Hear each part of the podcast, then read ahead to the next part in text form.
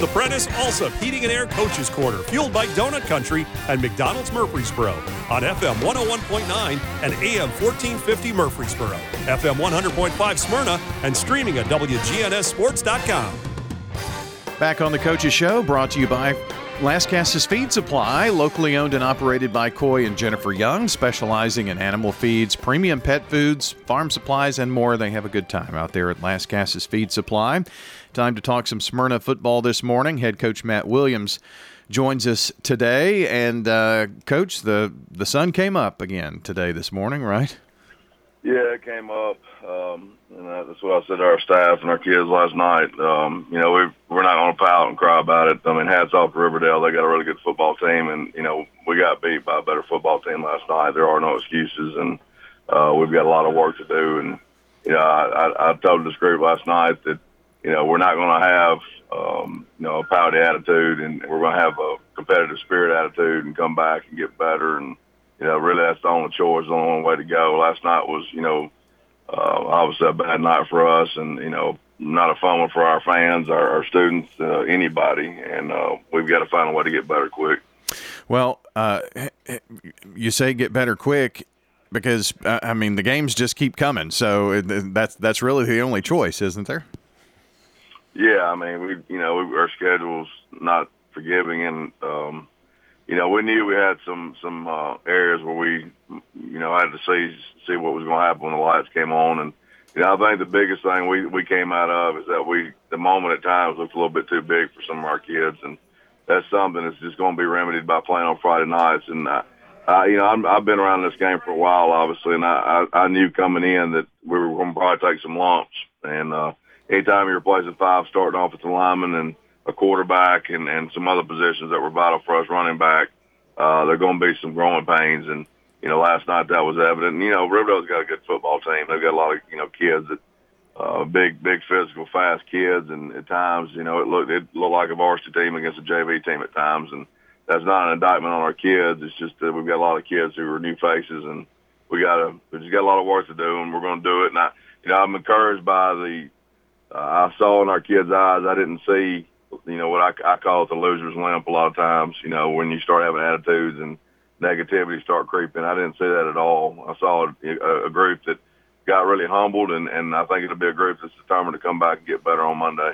Well, you, you mentioned that you've got new faces, and even though you have some juniors and seniors, they're they're really seeing you know the more playing time than they they have before and figuring out those pieces. I know you tried uh, several different things at quarterback just to just to get the offense going and uh, that that's just kind of where you are right now. You've got to figure out what what can consistently move the football on the offensive side as we take a look at that first i guess.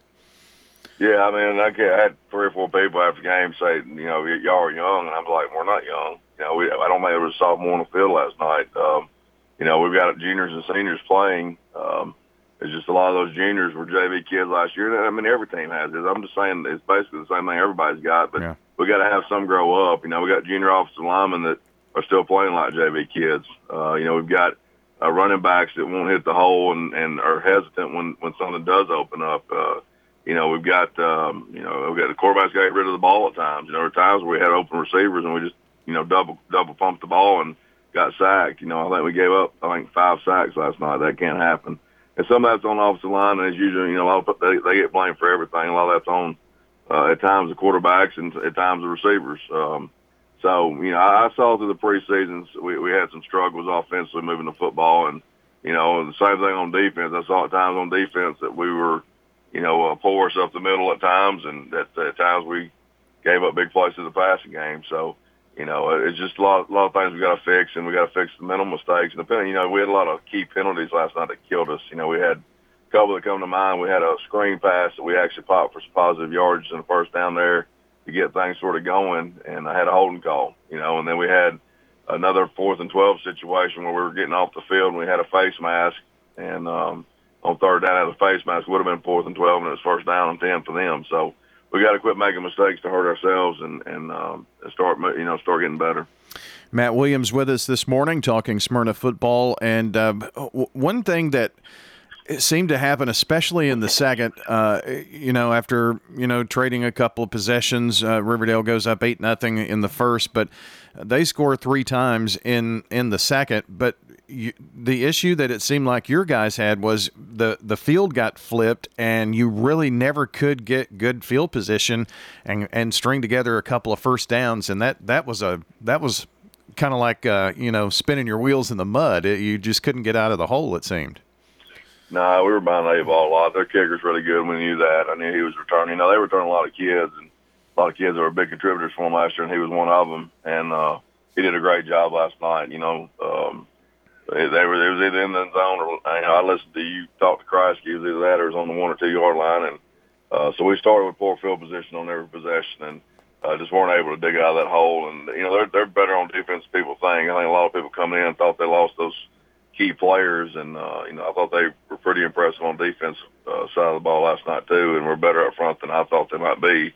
And uh, so, you know, again, hats off to them. You know, we uh, we don't make excuses. We got beat, and uh, we just got to come back. You know, but there were positive brights. There were some bright spots. I thought DJ Barksdale tail back. Mm-hmm. I think he had 55 yards rushing. You know, we were able to start running the ball a bit with him, and you know, our, our punter uh, Alan Cernas uh, is a soccer player that's never played football in his life.